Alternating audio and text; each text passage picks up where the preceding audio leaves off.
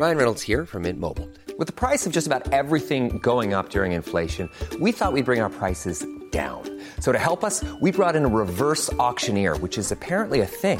Mint Mobile Unlimited Premium Wireless. How to get thirty, thirty, how to get thirty, how to get twenty, twenty, twenty, how to get twenty, twenty, how to get fifteen, fifteen, fifteen, fifteen, just fifteen bucks a month? Sold! Give it a try at mintmobile.com slash switch. forty-five dollars up front for three months plus taxes and fees. Promoting for new customers for limited time. Unlimited more than forty gigabytes per month. Slows full terms at mint mobile dot com. Bonjour, bienvenue dans la saison deux de Comme d'Archi, le podcast qui vous ouvre les portes du monde fascinant de l'architecture, dans une approche non manichéenne et pour ne pas opposer passé et futur, dans une réflexion transversale permettant de vivre au présent dans un cadre de vie plus heureux car mieux identifié. Carpe diem. Je suis Anne-Charlotte, chroniqueuse du podcast, accompagnée de l'ingénierie son pour vous offrir le meilleur. Merci et heureuse de votre fidélité. Maintenant, place au talent. Bienvenue dans Comme d'Archi.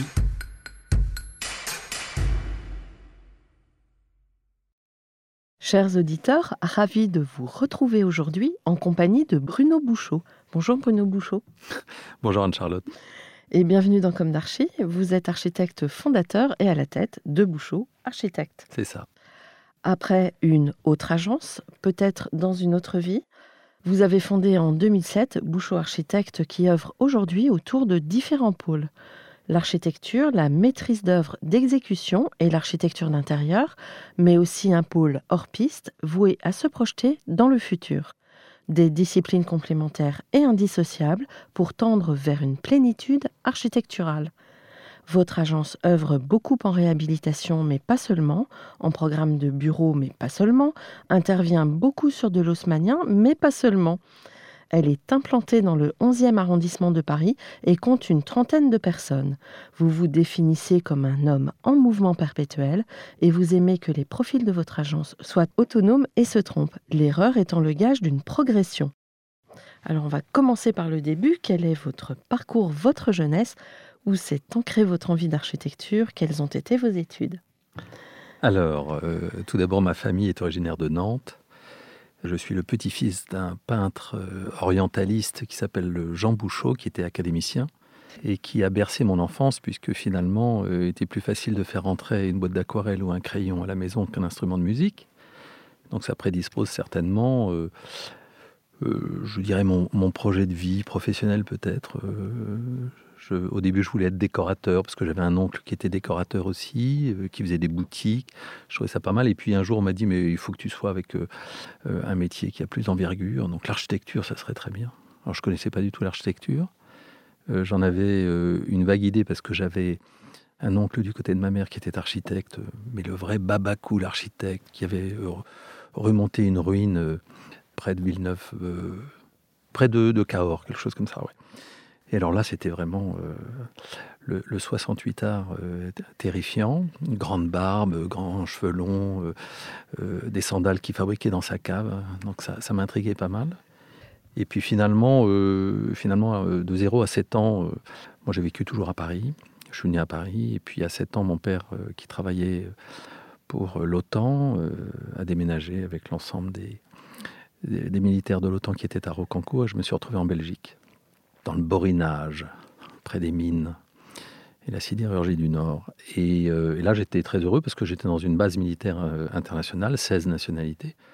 Et en fait, j'y ai passé euh, de sept ans à dix-huit ans. J'ai passé mon bac là-bas et je suis revenu à Paris, inscrit à U P quatre, dans l'atelier Le Maresquier, donc Quai Malaké à l'époque, puisque l'école n'avait pas déménagé à Charenton encore.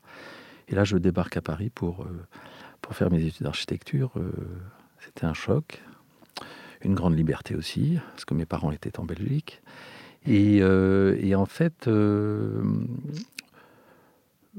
j'ai été très bien accueilli dans ces, ces vieux ateliers euh, des Beaux-Arts, avec euh, un massier qui faisait euh, régner l'ordre dans les ateliers, qui en même temps était secondé par le chef cochon qui s'organisait euh, facilement les, les fêtes dans les ateliers. Donc c'était, c'était la belle époque. Il y avait encore cette tradition des Beaux-Arts. Ah oui, c'était ouais. Franchement, Je, je disais que moi, j'avais dix-huit ans, j'arrive dans cet atelier, et je pense qu'il y en avait qui avaient quarante ans, qui n'avaient pas encore passé leur diplôme, parce qu'ils travaillaient en fait en agence, et puis ils revenaient passer une U P, une U V, pardon. Donc c'était vraiment la vieille tradition. Euh, ouais, très traditionnelle. Et puis en fait, en deuxième année, je, je trouve une petite annonce qui, euh, qui recrute un, un jeune étudiant, stagiaire, euh, vaguement compétent pour... Euh, pour classer des calques dans une armoire à plans. Et là, je débarque dans une agence qui s'appelait Seria et Coppel. Et puis, je passe un mois, et puis je passe deux mois, et puis je trouve que je passe beaucoup de temps à ranger les, les calques dans une armoire. Puis, finalement, il y avait une table de libre, et là, ils me demandent de, de monter une coupe, si j'étais capable au rotring. Puis, je m'en suis pas mal sorti. Donc, finalement, euh, j'ai travaillé assez régulièrement chez eux, à faire des photos de chantier comme à faire du plan. En même temps, je suivais mes... mes études, et, et ça, ça m'a mis tout de suite en, en main euh, un esprit critique entre le professionnalisme des études et, et l'appel de la vie professionnelle, avec euh, une certaine ambiguïté. Je trouvais que les études étaient longues d'un seul coup, mmh. alors que j'étais a- appelé, aspiré par la vie professionnelle, et donc euh, très impatient. D'ailleurs, ça ne m'a toujours pas quitté, cette impatience. Euh, et donc j'ai passé mon diplôme, euh, j'ai d'abord fait le prix de l'Institut, euh, ce, ce grand châssis de cinq mètres par trois qu'on, en papier tendu, euh, qu'il faut remplir pendant des nuits et des nuits. Et puis finalement j'ai, pas été, j'ai été logiste, mais j'ai pas été lauréat, et c'est pas très grave. Euh, j'ai passé ensuite mon diplôme, j'ai dû me marier un peu avant mon diplôme. Et puis ensuite, j'ai tout de suite travaillé chez Seria et Coppel de façon définitive. Et puis, ils ont tout de suite monté un cabinet qui s'appelle Palissade, et ils m'ont bombardé gérant. C'était surtout pour faire l'architecture intérieure. Et puis finalement, au bout d'un an, ils s'en sont désintéressés, parce qu'il fallait aussi que je le développe après dix-neuf heures le soir et avant neuf heures le matin, ce qui était un peu compliqué. Et donc, je leur ai racheté le capital. Et puis, j'ai, j'ai tout de suite, finalement, au bout de la deuxième année, j'ai, j'ai volé de mes propres ailes. Et, et finalement, de dix-neuf cent quatre-vingt-sept à deux mille sept, j'ai développé cette structure. Je l'ai ensuite cédée à mes associés, et, euh, et j'ai remonté Bouchot Architecte, avec, euh, avec une ambition très, très, euh, très claire dans ma tête. C'était du tertiaire, donc de l'espace de travail, euh, pragmatique, très peu, très peu d'opérations pour les promoteurs, beaucoup pour les investisseurs institutionnels, et surtout les utilisateurs. Donc de l'architecture intérieure, euh, je dirais, en, en proximité avec les utilisateurs. Mmh. Et je ne suis pas malheureux du tout d'avoir fait ce choix. Ouais, vous avez du coup articulé les, les deux pôles euh, d'emblée. D'emblée. Sans, oui. sans être passé par les arts déco ou... non. non. Non, en fait... Euh...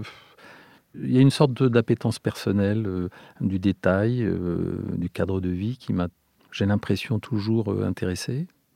En, en fait, euh, c'est toujours des rencontres qui sont importantes. Alors, principalement, quand on démarre, c'est des rencontres avec ses clients. Et donc, euh, au début, je travaillais euh, pour Bouygues Immobilier, et qui, j'avais gagné un petit concours, et en fait, il m'avait donné comme contrat la totalité des opérations euh, de logement et de tertiaire, et je m'occupais de la décoration des parties communes. Donc aussi bien les halls d'immeubles de logement que l'ensemble des parties communes des immeubles de, de bureaux.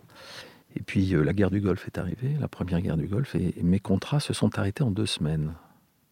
Solde de tout compte, solde de tout compte, solde de tout compte. Donc ça a été un peu vertigineux, on va dire. Mais j'avais, j'avais fait une petite esquisse pour un appartement qu'un, qu'un client de Bouygues Immobilier voulait acheter. Puis finalement, euh, il ne l'a pas fait. Et au moment où c'était un petit peu sévère comme, comme circonstance avec cette guerre du Golfe, euh, je lui ai envoyé un, un courrier pour lui demander, parce qu'il était à la tête d'un grand groupe industriel, si vous avez besoin d'avoir euh, des services d'un architecte, euh, j'ai un très bon souvenir de, de notre dernière rencontre, euh, je suis à votre disposition. Et en fait, quarante-huit heures après l'envoi de cette lettre, j'ai reçu un coup de téléphone qui me disait, voilà, vous êtes disponible ? Oui. Euh, eh bien, on vous donne rendez-vous après-demain, je crois. Ça s'est fait dans la semaine, à Villarceau, euh, à côté de Marcoussis. Euh, donc je suis arrivé là-bas avec euh, ma bobine et un carnet, je pense. Et, et en fait, je suis ressorti avec cinquante-trois mille mètres carrés de bâtiments industriels à transformer en immeuble de bureau, en plateforme d'intégration, en laboratoire de recherche. Donc un immeuble industriel qui remontait à quand euh... Alors c'était cinq immeubles industriels ah, oui. euh, qui avaient dû... Le premier bâtiment avait dû être construit dans les années soixante. Et en fait, c'était des, des bâtiments assez longs, avec des ponts roulants, euh, et qu'il fallait transformer en, en immeuble de laboratoire. Et de... Donc avec une esthétique assez forte déjà. Oui, mais, ouais. mais un cadre professionnel que je découvrais, c'est-à-dire je travaillais pour l'utilisateur, qui était propriétaire de ces murs, mais pour l'utilisateur. Mmh. Et c'était un industriel dans l'électronique, et donc il y avait euh, un planning extrêmement rigoureux. C'est-à-dire que lorsqu'il avait vendu un central téléphonique pour, euh, je sais pas, la ville de Jakarta, il modélisait en fait son implantation dans des plateformes d'intégration. Ce qui fait que quand la campagne de recherche ou de mobilisation des, des chercheurs se faisait sur cette euh, plateforme, il fallait qu'elle soit euh, livrée. Mmh. Et j'ai appris ce que c'était que la gestion d'un planning, la gestion d'un chantier, des études, un timing. Et ça m'a fait un bien fou, parce que finalement, euh, ça me suit toujours aujourd'hui. Et je pense que ça a mis une tonalité un peu euh, à l'agence, qui, bien évidemment, aujourd'hui, a développé une équipe de maîtrise d'œuvre d'exécution. Euh, fort de cette expérience, j'ai trouvé que c'était indispensable. Et, et mes, mes clients euh, euh, le reconnaissent euh, comme étant indispensable. L'architecte n'est pas qu'un dessinateur, c'est un constructeur, il ne faut pas l'oublier. Oui. L'une de mes questions récurrentes dans Comme d'Archi, qui arrive d'ailleurs assez tôt dans le podcast, est, est-ce qu'aujourd'hui, vous avez le sentiment d'avoir accompli ce que vous imaginiez à la sortie de l'école ? Ah, pas du tout. Pas du tout. Moi, je suis euh, plutôt un personnage curieux. Comme je disais tout à l'heure, impatient.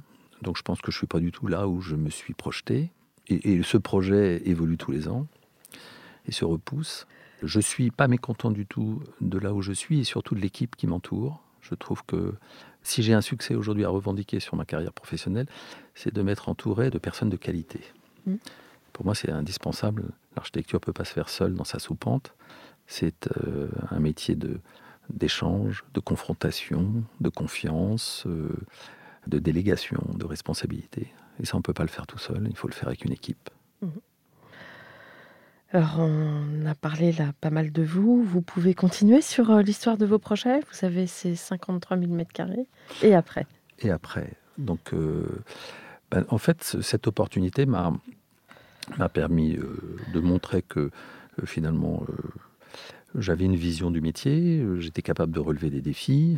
Et donc, je suis petit à petit rentré chez des institutionnels spécialisés dans le bureau. Et je bénéficiais de cette expérience auprès des industriels pour pouvoir euh, travailler euh, avec des donneurs d'ordre euh, qui étaient plutôt des bailleurs, mmh. des propriétaires. Et c'est comme ça qu'un jour, j'ai fait un petit hall rue Saint-Augustin, dans un petit immeuble des années trente, pour une foncière. Et puis ce petit hall, euh, je dis petit parce que finalement, il faut, il faut toujours se méfier des petits projets, parce que ça cache toujours quelquefois des grandes opportunités. Et donc je fais ce petit hall euh, d'immeubles... Euh, avec euh, du goût et puis une bonne relation, et, et ça se passe très bien.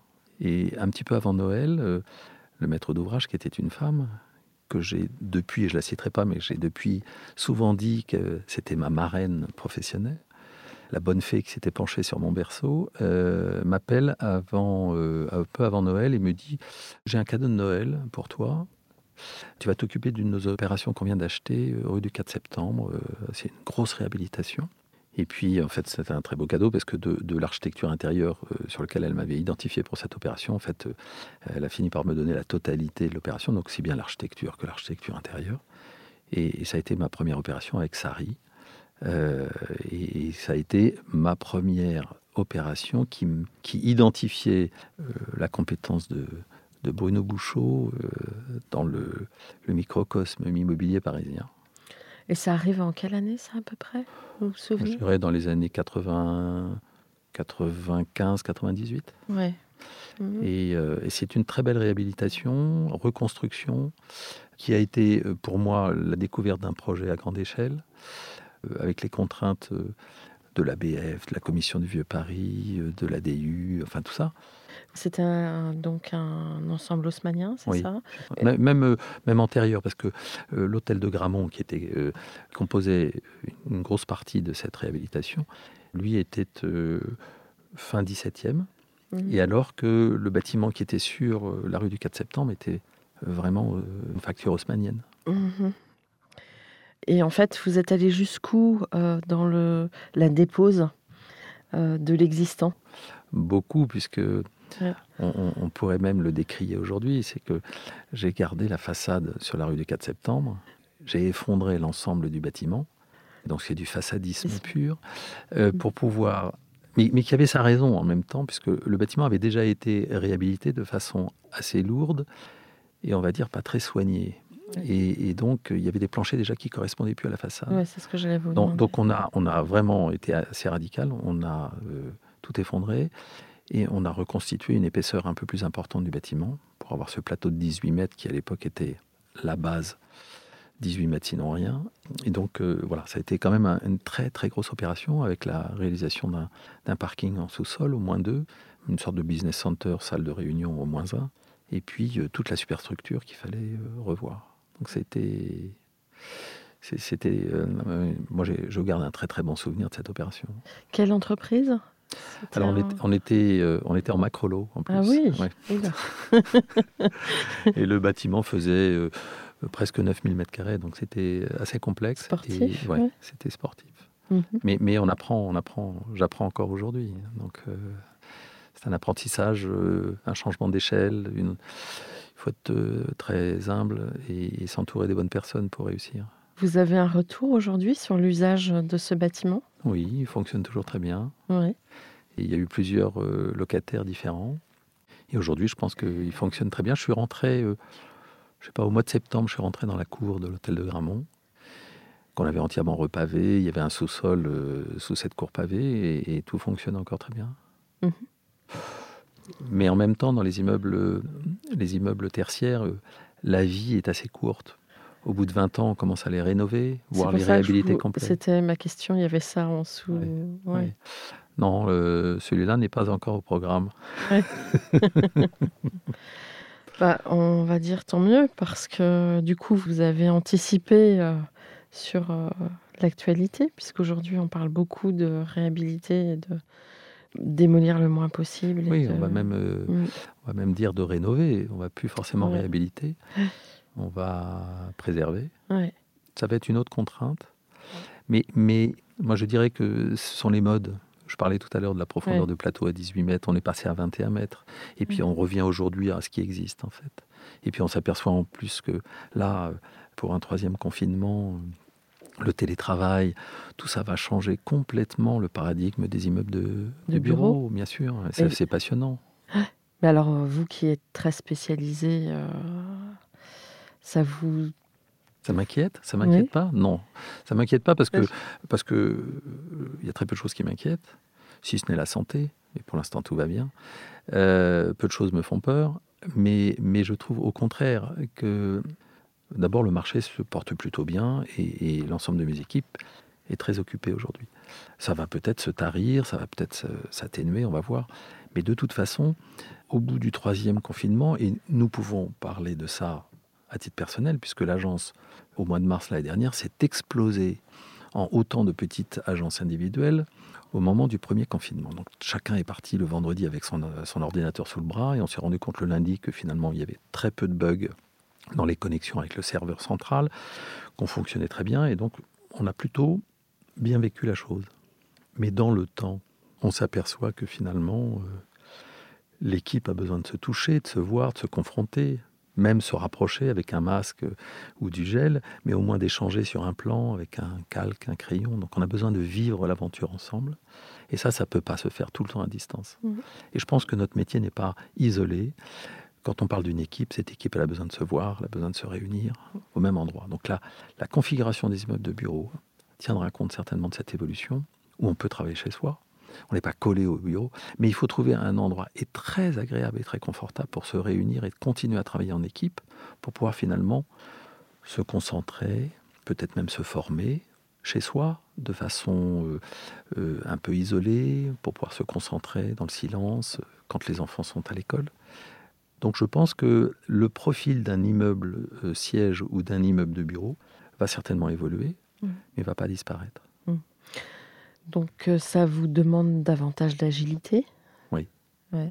Un architecte, sa première qualité, c'est l'écoute et c'est l'agilité. Pour ce, grâce à cette agilité, on s'adapte aux demandes de son client, aux besoins de son client. Donc je, je, je pense que toute évolution, si on ne la trouve pas comme une opportunité, comme un, un changement positif. C'est peut-être qu'on a vieilli, c'est peut-être qu'on est hors course. Euh, has-been, certains diront. Euh, non, je, je trouve qu'effectivement, l'agilité, se remettre en question, euh, se confronter à des, des milieux différents, à des, des points de vue différents, c'est très enrichissant. Moi, je pense que c'est mon moteur essentiel, ça. Alors, dans l'histoire des projets, là, vous avez parlé de votre grande première référence industrielle. Ensuite, la grande première référence haussmannienne. Rue du quatre septembre. Oui. Ouais. Ensuite Ensuite Alors ensuite, euh, beaucoup d'opérations de réhabilitation dans Paris. Euh, euh, vingt-deux Malesherbes, par exemple, qui est le, le, le dernier qu'on a livré euh, pour le groupe A G deux R La Mondiale, euh, qui est devenu euh, un hôtel coworking, on va dire. Mmh. Et puis, on a trois opérations euh, qui sont, euh, je dirais, en chantier. Rue euh, Lafayette. Mmh. On a le trente-six Lafayette, on a le cinquante-neuf rue Lafayette et on a le soixante-cinq rue Lafayette. Alors on va dire que le, le trente-six et le soixante-cinq sont dans une phase très opérationnelle du chantier. Le cinquante-neuf n'a pas commencé. Euh, on vient de terminer la consultation d'appel d'offres. Euh, je ne peux pas vous dire qui est le lauréat, mais je ne le sais pas. Euh, mais on va bientôt... Alors ça a été désamianté, ça a été déplombé, curé. Mais la phase de réhabilitation-reconstruction n'est pas lancée encore. Mais c'est une très belle opération. Ça fait vingt et un mille mètres carrés dans le neuvième, donc c'est une, un gros bateau. Pour la petite histoire, ça fait neuf ans qu'on a gagné le concours, donc on est, on est content de rentrer dans la phase opérationnelle. Et neuf ans, c'est en même temps pas très exceptionnel dans notre métier. On, on se projette dans l'avenir. Quand on, on signe un contrat, on s'aperçoit que la livraison va se passer dans trois ou quatre ans, au, au minimum. Donc euh, on est projeté vers le futur toujours. On vieillit plus vite que les autres. Ensuite, on a, on a fait une très belle petite opération... Euh, très amusante même, euh, qu'on a appelée Janus. Vous allez comprendre pourquoi. Euh, rue Jouffroy d'Abbans dans le, dans le dix-septième pour euh, Groupama. C'est un, un petit hôtel particulier qui fait presque mille mètres carrés, qui euh, a une façade très ordonnancée, classique, de ces hôtels bourgeois euh, de la Plaine de Monceau, mais qui avait une façade arrière qui était très martyrisée par les différents travaux euh, les années passées. Et donc là, on a fait un gros travail de, de restauration. Et on a réinventé une façade sur cour, jardin, euh, plutôt à la manière des, des ateliers d'artistes, donc euh, des grandes baies verticales.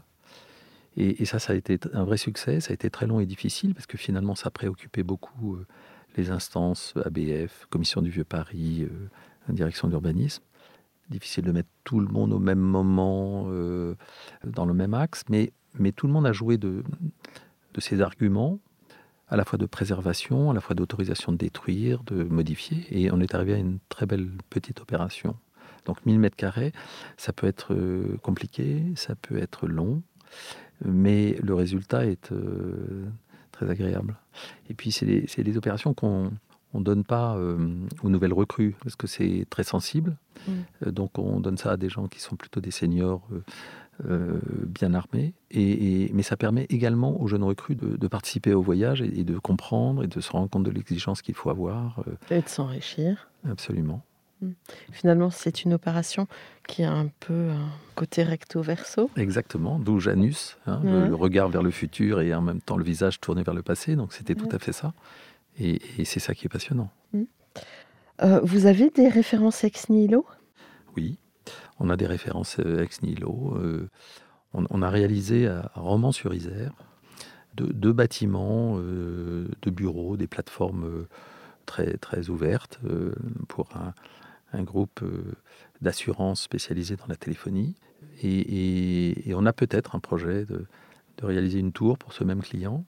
Alors une tour à Romans-sur-Isère, ça pose question, bien évidemment, mais une tour de cent mètres de haut, ça pose question, mais, mais en même temps, ça, ça a été euh, une aventure pour nous, pas forcément douloureuse, pas parce qu'on n'a pas réalisé la tour, mais parce que le projet, pour l'instant, est en gestation, mais parce qu'on s'est délocalisé de la région parisienne, et pour nous, ça nous faisait du bien.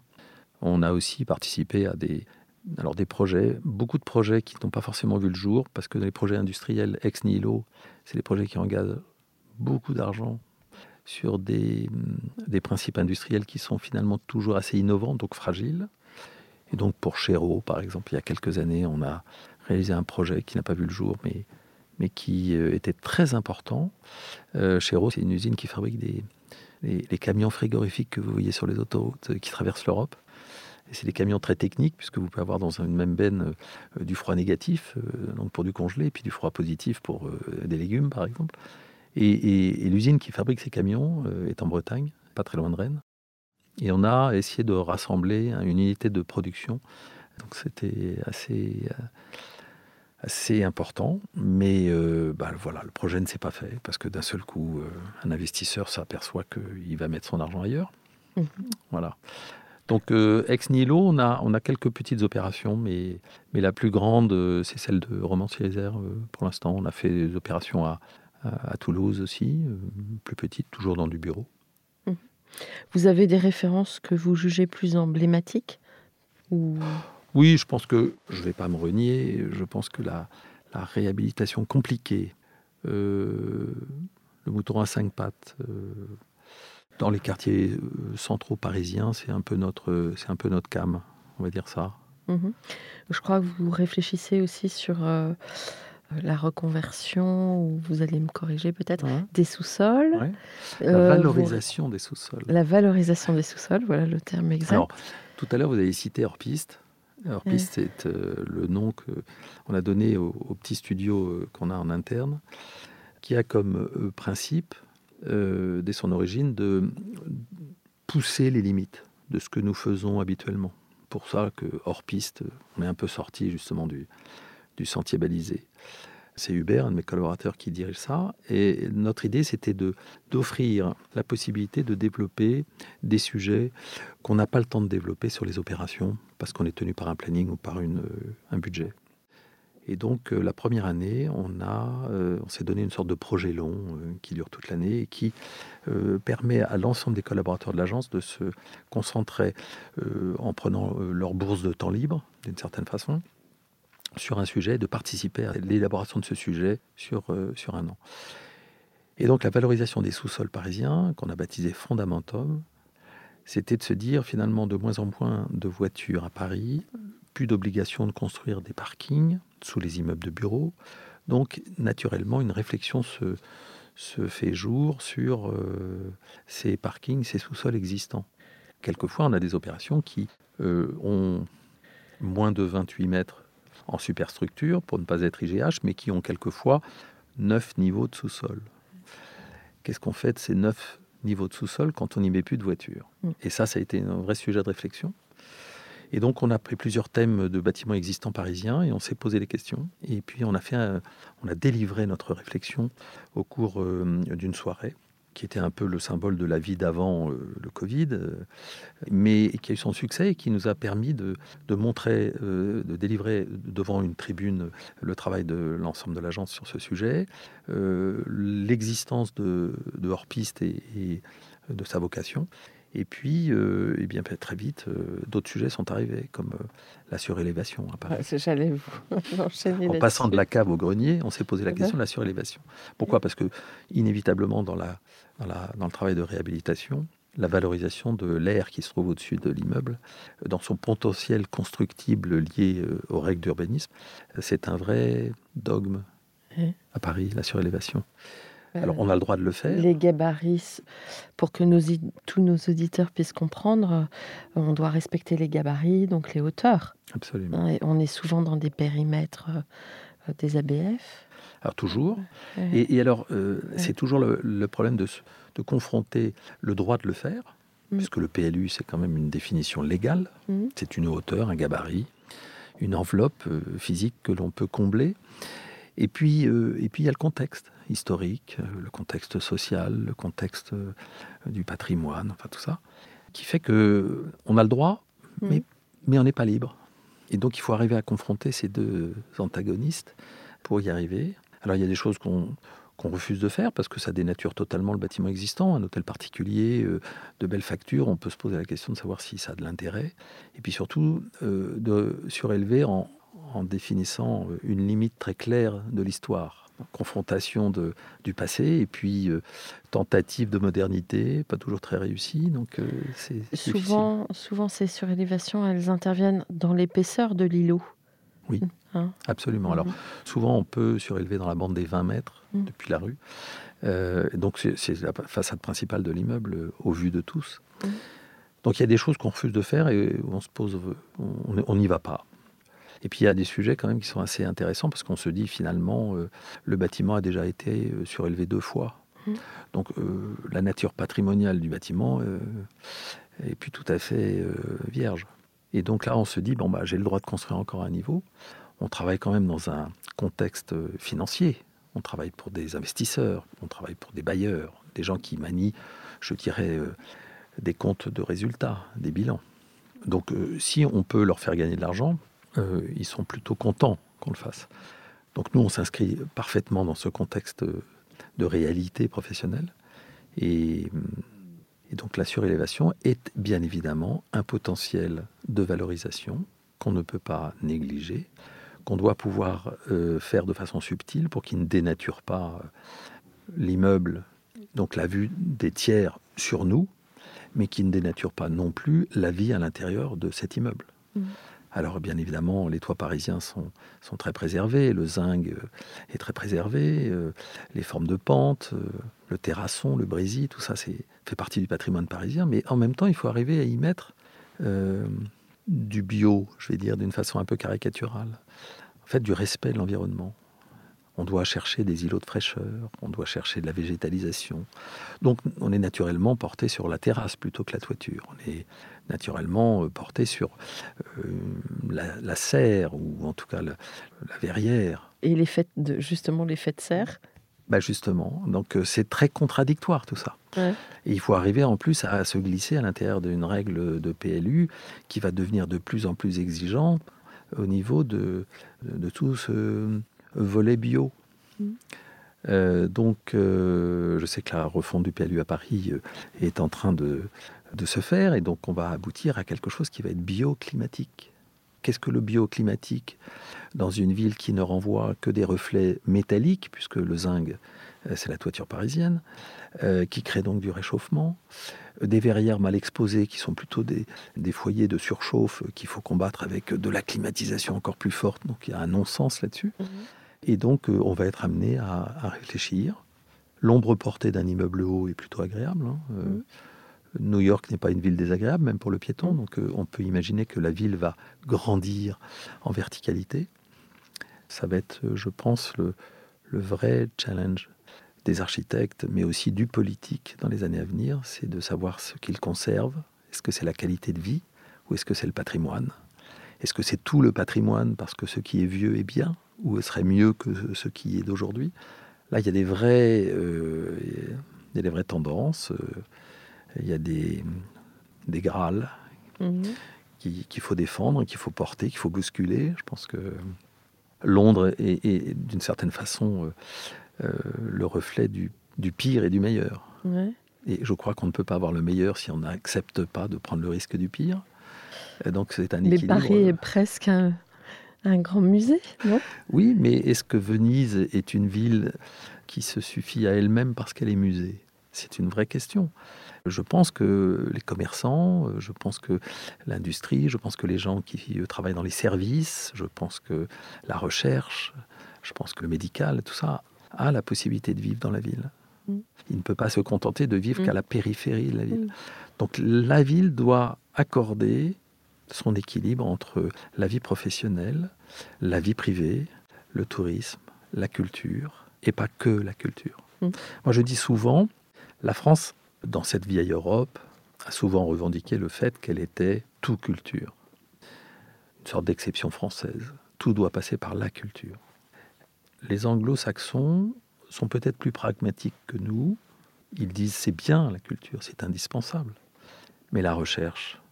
l'innovation technologique, euh, la, l'innovation scientifique. Et on voit avec la Covid qu'on a peut-être quelques distances à rattraper. Ça nécessite d'avoir des outils et des finances et une vocation politique qui pousse vers ouais. ça. La ville doit s'adapter à ça. Ouais. Il faut s'adapter aussi à l'histoire et au contexte. Mmh. Mais je pense que la ville doit pouvoir vivre en proximité. Et là, c'est très bioclimatique, parce que si on... réduit les distances entre son domicile et le lieu où on travaille, quelle que soit sa profession, on est plutôt vertueux. Donc il faut que la ville s'adapte. Et je trouve que Paris doit s'adapter à maintenir toute l'activité professionnelle qu'une ville, qu'un pays, même centré sur sa capitale, peut retrouver. C'est mmh. important. Sans négliger, bien évidemment, la province. Mais Paris doit vivre. Ce n'est pas un musée, uniquement un musée. Paris ne pourra pas survivre si ce n'est qu'un musée. Mmh. Donc ça passe aussi par euh, le paysage, la végétalisation ? Oui. Et Paris euh, a de la chance, hein. On est quand mmh. même avec des, grands, des grandes surfaces euh, végétalisées. Végétale. Donc ça, c'est plutôt pas mal. Euh, mais je pense qu'on peut faire mieux encore. Euh, nos cours carrossables, euh, fin dix-huitième, voire euh, peut-être début du dix-neuvième encore, on avait euh, quelques voitures à chevaux. Aujourd'hui, on peut se poser la question si on n'enlève pas les pavés pour y planter quelque chose. Ou en tout cas, si on ne peut pas réduire la surface des pavés pour y planter quelque chose. Hein ? Souvent, nos projets de réhabilitation tiennent compte de cet équilibre entre mmh. le minéral et le végétal. D'accord. Parce que c'est une aspiration... Euh, permanente des utilisateurs de pouvoir se retrouver à l'extérieur et pas uniquement sur du gravier ou des pavés oui. avec un, un petit banc, mmh. mais peut-être un peu d'ombre, un peu de senteur, un peu de, d'humidité. Je pense que ça, c'est très important. Finalement, vous êtes un hyper spécialiste du tissu parisien. Ah ben, je m'y suis collé, et je m'y colle encore, et je trouve que c'est... Et je trouve, et là je le dis euh, vraiment euh, avec conviction, je trouve que tous les professionnels de la construction, maîtres d'ouvrage, bureaux d'études, d'ingénierie, A M O, H Q E, architectes, on ne côtoie pas assez les instances de la ville. Les instances de la ville ont peur de nous parce qu'ils ne nous connaissent pas et nous les craignons parce que nous ne les approchons pas. Moi, je suis tout l'inverse. Dès que j'ai un projet, avant même d'avoir dessiné quelque chose, j'interroge les instances. Quelquefois, ils sont au début, plutôt. Ils étaient surpris que je vienne les voir sans projet. Je leur dis, mais non, mais c'est bien de le construire ensemble. Donc, il y a des choses qu'on va pouvoir faire, puis des choses qu'on ne va pas pouvoir faire. C'est intéressant qu'on en débatte ensemble. Ce n'est pas un jugement qu'on vous demande, c'est, c'est d'intégrer euh, au projet vos revendications légitimes de préservation. Mmh. Donc, euh, on gagne du temps, on adhère à des, des réflexions qui ne sont pas forcément évidentes. On apprend toujours. Et je trouve que c'est, c'est fondamental que cet outil que la ville a mis en place, que l'État a mis en place, hein, je dis l'État, l'A B F, euh, la ville, la direction de l'urbanisme et, et la Commission du Vieux-Paris, il faut qu'on se voit plus souvent, il faut qu'on débatte, il faut qu'on se confronte sur chaque sujet. Et vous arrivez à quand même les faire euh, évoluer, enfin dans le sens où on sait que les A B F sont... C'est moi qui évolue. Oui. Eux, ils ont plus de mal à évoluer, mais ils le font. Hein. Ils ont plus de mal parce qu'ils ils, ils détiennent d'une certaine façon... Euh, Un savoir le, aussi. Le, oui, oui, le livre. Ouais. Le livre. Ouais. Et, et que moi, j'arrive là-dessus, euh, quelquefois beaucoup moins bien formé qu'eux, euh, à ce qui est essentiel dans le, la préservation, par exemple. Et, et donc, à ce moment-là, je les écoute et je leur revendique tout à fait l'autorité pour le faire. Ce que je regrette, c'est quelquefois... Euh, on les voit trop tard, ou on, on ne veut les rencontrer que trop tard. Alors, vous avez une équipe d'environ... trente, trente personnes. trente personnes. Ouais. Donc, vous parliez des pôles, euh, exécution, architecture intérieure, architecture, et puis hors-piste. Est-ce que ces pôles euh, travaillent de manière indépendante sur des projets ? Ou est-ce qu'ils sont toujours complémentaires ? Alors... Je vais dire qu'ils sont toujours complémentaires, considérant que sur nos projets, ils sont complémentaires. Mais nous faisons des projets où nous sommes les architectes et nous ne sommes pas les architectes d'intérieur. Nous sommes des architectes d'intérieur sur des projets où nous ne sommes pas les architectes. Et puis la maîtrise d'exécution, elle est tout à fait disponible pour pouvoir gérer des, des projets qui ne sont pas les nôtres. Mais on a quand même constitué cette équipe pour être le fer de lance de notre conviction de constructeur-architecte. Je ne suis pas grand-chose sans eux, et je suis beaucoup avec eux. C'est-à-dire que je développe beaucoup de valeurs avec eux, et c'est bien de partager cette valeur. Et donc, euh, si chaque pôle développe une activité indépendante, en disant ben, « j'ai trouvé un client qui me propose tel projet », on le fait, bien sûr. Et à ce moment-là, je ne me mets pas en premier, je laisse le collaborateur ou la collaboratrice qui a développé ce projet le gérer. Mmh. Euh... Un, il y a un élément que je voudrais rajouter, c'est qu'au bureau... Euh, ce qui est essentiel, c'est avoir le droit de se tromper. Mmh. L'erreur, commettre l'erreur, c'est d'avoir essayé de pousser la limite. Et je trouve que c'est pas une question d'argent, c'est pas une question de temps. Je trouve que la valeur principale, c'est de remettre en cause systématiquement d'abord ce que je dis et en même temps ce qui se présente. Ce que le client euh, dit, impose, quelquefois par habitude. Et, et le fait de, à chaque fois, le bousculer en lui disant « mais il y a peut-être une autre alternative euh, », c'est notre but essentiel. Vous travaillez beaucoup avec la maîtrise d'ouvrage privée, oui. essentiellement. Oui, ouais. euh, je dirais... Euh, Je dirais, c'est pas que je veux pas le public, c'est que mes dossiers sont pas retenus par le public. Ça viendra peut-être. Ah mais j'espère. Non, mais quand je dis ça, quand je dis ça, c'est pas tout à fait vrai. Mais disons globalement, par rapport au nombre de dossiers sur les concours qu'on envoie pour le public, on est très rarement retenu. Alors je dirais qu'avec bonheur, on a fait le siège du, du C N C, le Centre National mmh. de, du Cinéma et de l'Image Animée. Donc ça, on était très contents. Une, une rénovation et, et un space planning abouti jusqu'à la livraison de. de chaque poste de travail, donc ça c'était très bien et ça c'était un marché public. Et puis là on a quelques projets qui se présentent sur la trame du marché public, mais nos, nos clients sont essentiellement les institutionnels privés. Vous avez des velléités de passer les frontières ou pas forcément ? Oui, ouais. euh, on a participé à, à un projet en Guadeloupe pour un investisseur américain qui a fait un multiplex de cinéma à côté de l'aéroport en Guadeloupe. Et je trouve ça assez agréable de, d'emmener ses équipes euh, changer d'air d'une certaine façon. Alors, euh, nous, on est très opportunistes, en fait. On, on part en Bretagne euh, euh, parce qu'il y a une bonne raison d'y aller. On, on part euh, à Romans-sur-Isère parce qu'on est appelé là-bas. Euh, on descend à Toulouse parce qu'il y a un sujet. Donc, on n'a aucun, aucun frein à, à, à bouger. Au contraire... Et puis on a eu l'occasion de faire quelques voyages d'agence pour à la fois visiter des ouvrages extraordinaires en Espagne ou en Écosse par exemple. Alors en dehors du fait qu'effectivement c'est un peu team building comme voyage, mais c'est intéressant de voir comment ça se fabrique aussi à l'étranger. Le, le, le MIPIM, ce salon international que on fréquentait avant tout ça, euh, était euh, une manière de confronter les projets, les visions. Et moi, je trouve ça très enrichissant. Euh, il y a de l'énergie. Voilà. C'est, c'est... On n'est pas que en France, que à Paris, euh, à savoir-faire. En même temps, il a lieu en France. Et il est unique. En... Non, mais oui. c'est vrai. Et il dans le uni... sud de la euh, France, parce euh... qu'il fait beau, et puis voilà. Ouais, et euh, voilà, il vrai. est mondialement connu. Oui, absolument. Ouais. Alors... Euh... La question récurrente, c'est comment imaginez-vous le monde d'après ? On en parle beaucoup, c'est un petit côté maintenant euh, absurde et non, répété, c'est pas, c'est, c'est, c'est mais pas, en tout pas... cas l'avenir. J'ai, euh, j'ai un peu dit tout à l'heure hein, sur ouais. la modification de l'espace de travail, mais je pense qu'aujourd'hui, il y a beaucoup de gens qui, qui craignent le monde d'après, qui aimeraient bien venir au, au monde d'avant, ouais. de revenir au monde d'avant. Alors je pense que euh, toute rupture avec les habitudes n'est pas naturelle d'emblée. Toute rupture. Parce que finalement, une rupture, c'est un peu une petite mort. Oui. Par rapport à nos habitudes d'avant, notre confort. Euh, il y avait des choses qui étaient automatiques, on ne se remettait pas en cause. Le vendredi, après le boulot, on allait se taper des bières. Et puis, euh, et puis le, voilà. Enfin, euh, donc, toute cette rupture avec les habitudes convoque chacun à son envie personnelle. Alors, éventuellement, à son regret personnel aussi. Moi, je suis... optimiste de nature. Donc je me dis, même quand on secoue très fort euh, la bouteille, ça se remet en place, peut-être différemment, mais ça se remet en place.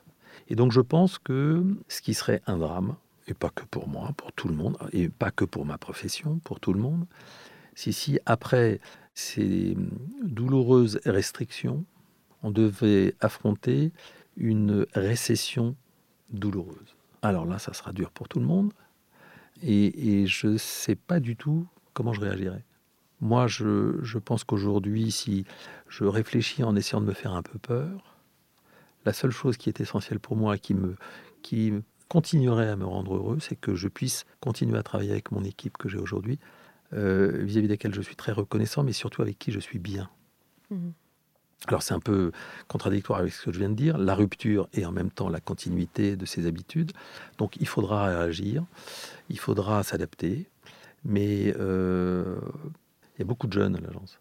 Et moi, je trouve que ces jeunes, en plus, là, on vient d'en recruter, donc il y avait évidemment un peu de mal à trouver le premier stage, le premier boulot, ou le second, ou la suite de trois stages pour que ça devienne du boulot. Moi, j'ai pas envie que ça s'arrête trop vite. J'ai envie, au contraire, que ça continue. Vous avez aussi des piliers dans votre équipe. Oui, j'ai des piliers, et puis j'ai soixante et un ans, donc je me dis qu'aussi, euh, c'est bien que je prépare le relais. Mmh. Je prépare la suite, c'est-à-dire que il y a trop de confrères qui se sont loupés dans la transmission, oui, que moi je veux la réussir. Euh, j'ai des références comme ça. Il y a des agences parisiennes qui ont très bien passé la première génération, la deuxième génération, la troisième génération. Il y a deux, trois, quatre. Exactement. Euh, ce sont des champions. Hein. Des, des T A C C ou des choses ouais. comme ça. Donc, on se rencontre, on discute, on, on échange sur la manière dont ça s'est passé. Et donc, moi, je suis aujourd'hui en, dans un processus, effectivement, de, de transmission euh, partielle et puis un jour totale, parce que, parce que je serai trop vieux, ringard. Pour l'instant, ils ne me le disent pas, donc euh, c'est très agréable. Mais, mais la jeunesse, c'est un peu dans la tête. Oui, oui, je pense, oui, oui tout, oui. À fait, tout à fait. Mais, mais, mais en même temps, euh, je leur laisse ce terrain d'expression, de remise en cause, d'évolution. Et je pense qu'il ne faut pas perdre de vue qu'on doit être en permanence à la recherche d'innovation. Mmh. Dans les outils, dans la manière de voir, dans la manière de servir notre client, la manière de faire notre métier. Parce que... Puis ça bouge vite. Hein, alors ça bouge vite et en même temps, euh, ça fait du bien parce qu'on était quand même... Et nous sommes encore un peu ancrés dans un métier très archaïque. Vous êtes confronté à la matière ? Oui, et c'est justement le, le sac de ciment. Il n'y a pas très longtemps, il pesait cinquante kilos. Aujourd'hui, le maximum, c'est trente-cinq kilos. Mais on peut même se poser la question de savoir si c'est vraiment une innovation de penser au, au poids du sac de ciment. C'est quand même très archaïque, un chantier. Hein, je veux dire, on se promène avec des bottes de sécurité, on se promène dans la poussière, on se promène dans les, des gravats, on ne sait pas très bien ce qui est gravat et ce qui est pièce de rechange. Et puis en plus, on, on revient à la pierre, à la paille. voilà, voilà, à tout ça, absolument. Ouais. Et, et avec beaucoup d'innovation, parce que la gestion de tout ça se fait à travers euh, de la domotique, à travers euh, euh, des ressources numériques, digitales. Et non, moi, ça, c'est un univers que je trouve essentiel et pour lequel on a beaucoup de retard dans notre métier de construire. Alors, quel conseil donneriez-vous aux étudiants en architecture aujourd'hui ? bah, C'est une très bonne, euh, un très bon enchaînement parce que finalement, euh, moi, je leur, je leur dirais si ils, ils ne sont pas les meilleurs dans l'utilisation du nouveau crayon, c'est-à-dire toute l'informatique d'aide au dessin et à la conception, c'est pas une bonne chose. On ne dessine plus euh, véritablement au crayon, on ne conçoit plus véritablement au crayon. On doit intégrer le B I M euh, tout petit. On doit même intégrer euh, peut-être euh, une certaine forme de savoir-faire dans la programmation. Donc je pense que ça, c'est un outil qui est indispensable pour pouvoir discuter de façon à égalité avec les ingénieurs. Ensuite, euh, on a un métier qui repose sur le pouvoir de l'argent. Mais le pouvoir positif. Sans argent, on ne fait rien. Un architecte aurait fait la plus belle œuvre euh, et qu'elle ne puisse pas se, se construire à cause d'un problème financier, ça reste un dessin. Donc notre devoir de constructeur, c'est de rendre notre dessin constructible. Et la première étape, c'est de trouver le financement. Alors soit on nous l'apporte parce qu'on travaille pour un, un, un investisseur, euh, soit on va le chercher. Et on va chercher un promoteur, on va chercher euh, bon, quelqu'un qui a de l'argent et qui veut le placer. Et ce métier de l'architecture lié au... au aux structures de l'argent, c'est quelque chose qu'il faut connaître. Que ça soit dans la structure publique, que dans la structure privée, c'est indispensable. Donc vous pensez que les étudiants doivent euh, prendre conscience de ça ? Ils doivent être formés pour ça. Je pense qu'un architecte qui ne sait pas lire un bilan ouais. d'exploitation d'un opérateur immobilier, il a quelque chose en moins. Mais un opérateur immobilier, pas uniquement tertiaire, quel qu'il soit, la structure publique, quand elle met sur le, euh, la table un budget, et que le projet architectural ne tient pas dans ce budget, c'est la responsabilité de l'architecte. Alors vous, vous avez une appétence pour l'exécution, mais aujourd'hui, les promoteurs privent pas mal l'architecture, enfin l'architecte, de l'exécution. Oui. Alors. Euh... Et ça fait des choses qui sont un peu catastrophiques. Non, mais jetons le pavé dans la mare. Ouais. je, je sais que vous aimez revendiquer, alors hop. Oui, absolument. euh, l'architecture en France. Parce que j'ai, j'ai finalement euh, quand même pas mal de, de confrères en Belgique ou en Angleterre, euh, voire en Espagne. Euh, en France, on s'est fait couper les ailes euh, de toutes sortes. Euh, alors je vais être euh, peut-être un peu caricatural, mais c'est pas tout à fait faux. Euh, le maître d'ouvrage, il a, il s'est rendu compte que finalement l'architecte lui apportait pas euh, sa science pour faire un programme. Alors euh, il a d'abord euh, identifié un programmiste et puis ensuite il s'est dit non mais c'est pas suffisant, donc il a inventé les A M O, l'assistant maître d'ouvrage. Alors qu'une grande partie du métier de l'assistance maîtrise d'ouvrage, l'architecte, conscient de ses responsabilités, est capable de le faire. Alors ensuite, après, euh, tous les bureaux d'ingénierie et les ingénieurs euh, ont dit, mais toute la partie euh, de réalisation-construction, c'est très sérieux, ça. On ne peut pas donner ça à un doux rêveur. Donc euh, nous, on va se, on va se monter en, en bureau d'ingénierie, M O X, on va faire même mieux, on va intégrer des bureaux d'études, toutes compétences, et puis on va même peut-être intégrer l'économie du projet, parce que finalement, là aussi, c'est très très sérieux, ça parle d'argent. Donc, et, et finalement, petit à petit, l'architecte s'est pas rendu compte qu'il perdait de la compétence, il perdait de la reconnaissance, il perdait du savoir-faire. Et donc, euh, à un moment donné, il se... comme moi, à un moment donné, j'ai réagi, parce que je me suis dit, mais finalement, euh, euh, j'ai besoin de savoir parler d'argent. Donc j'ai trouvé un, un économiste euh, avec qui je travaille toujours depuis plus de vingt-cinq ans, euh, que, le bureau d'études euh, Cogebat, économiste, qui m'a rendu euh, mes lettres de noblesse, euh, en particulier vis-à-vis de cet industriel qui m'avait fait confiance parce que j'arrivais avec des bilans qui correspondaient finalement, des bilans de chantier qui correspondaient finalement à l'enveloppe que j'avais euh, établie avec lui au départ. Donc ça m'a rendu euh, crédible. Mmh. Et donc, les architectes doivent aujourd'hui revendiquer des structures importantes. Je pense que l'architecte qui travaille tout seul va perdre sa santé et va perdre la flamme qui l'anime. Donc, il faut se regrouper en, en pôles de compétences. Je dirais que moi, ma structure, elle est toute petite, à trente personnes, par rapport à ce que j'imagine être euh, le quota flottant d'une performance. Et il faut qu'on s'intègre, il faut qu'on s'intègre. Il faut que l'architecte qui a besoin d'avoir de l'ingénierie, il peut tout à fait intégrer de l'ingénieur. L'architecte qui a besoin d'avoir une compétence en M O X, il peut très bien intégrer des pilotes euh, euh, de chantier, des choses comme ça. Alors peut-être que le conseil aux étudiants, ce serait déjà de penser à ça ? Oui, je pense que... Oui. Alors c'est indispensable de savoir concevoir le projet. Oui. Mais moi j'ai le souvenir...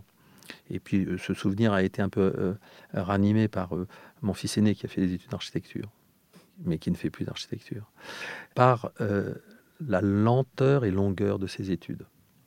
Je trouve qu'on est dans un projet d'apprentissage. Donc, de toute façon, on maîtrisera son métier au bout de dix ans de réalité professionnelle. Donc, pour euh, savoir dessiner, euh, concevoir un projet avec un outil euh, digital, ça ne prend pas cinq ou six ans. Ce qui est fondamental, c'est qu'on doit se projeter à travers les études dans la vie professionnelle. Et je pense que les études ne sont pas assez professionnalisantes. Il faudrait injecter un peu plus d'alternance, parce qu'à l'époque, à l'époque, de fait, tous les étudiants, beaucoup d'étudiants travaillaient en oui. agence, oui. tandis qu'aujourd'hui, on leur demande beaucoup à l'école, oui. parce qu'ils ne dégagent pas assez de temps pour... Euh... Moi, j'ai appris mon métier ouais. en travaillant euh, en, euh, à ranger des calques, parce ouais. qu'à un moment donné, je les lisais quand même, les calques. Ouais. Puis je les triais, donc je m'apercevais comment était constitué un dossier de permis, de D C E, choses comme ça. Donc, donc on apprend, Bien on sûr. apprend dans la vie professionnelle. Un mot de la fin ? euh, C'est un métier merveilleux, en équipe. Très dur, seul, et merveilleux en équipe. Merci beaucoup pour euh, votre merci, merci témoignage. À, à très bientôt. Entendu, à bientôt. Au revoir.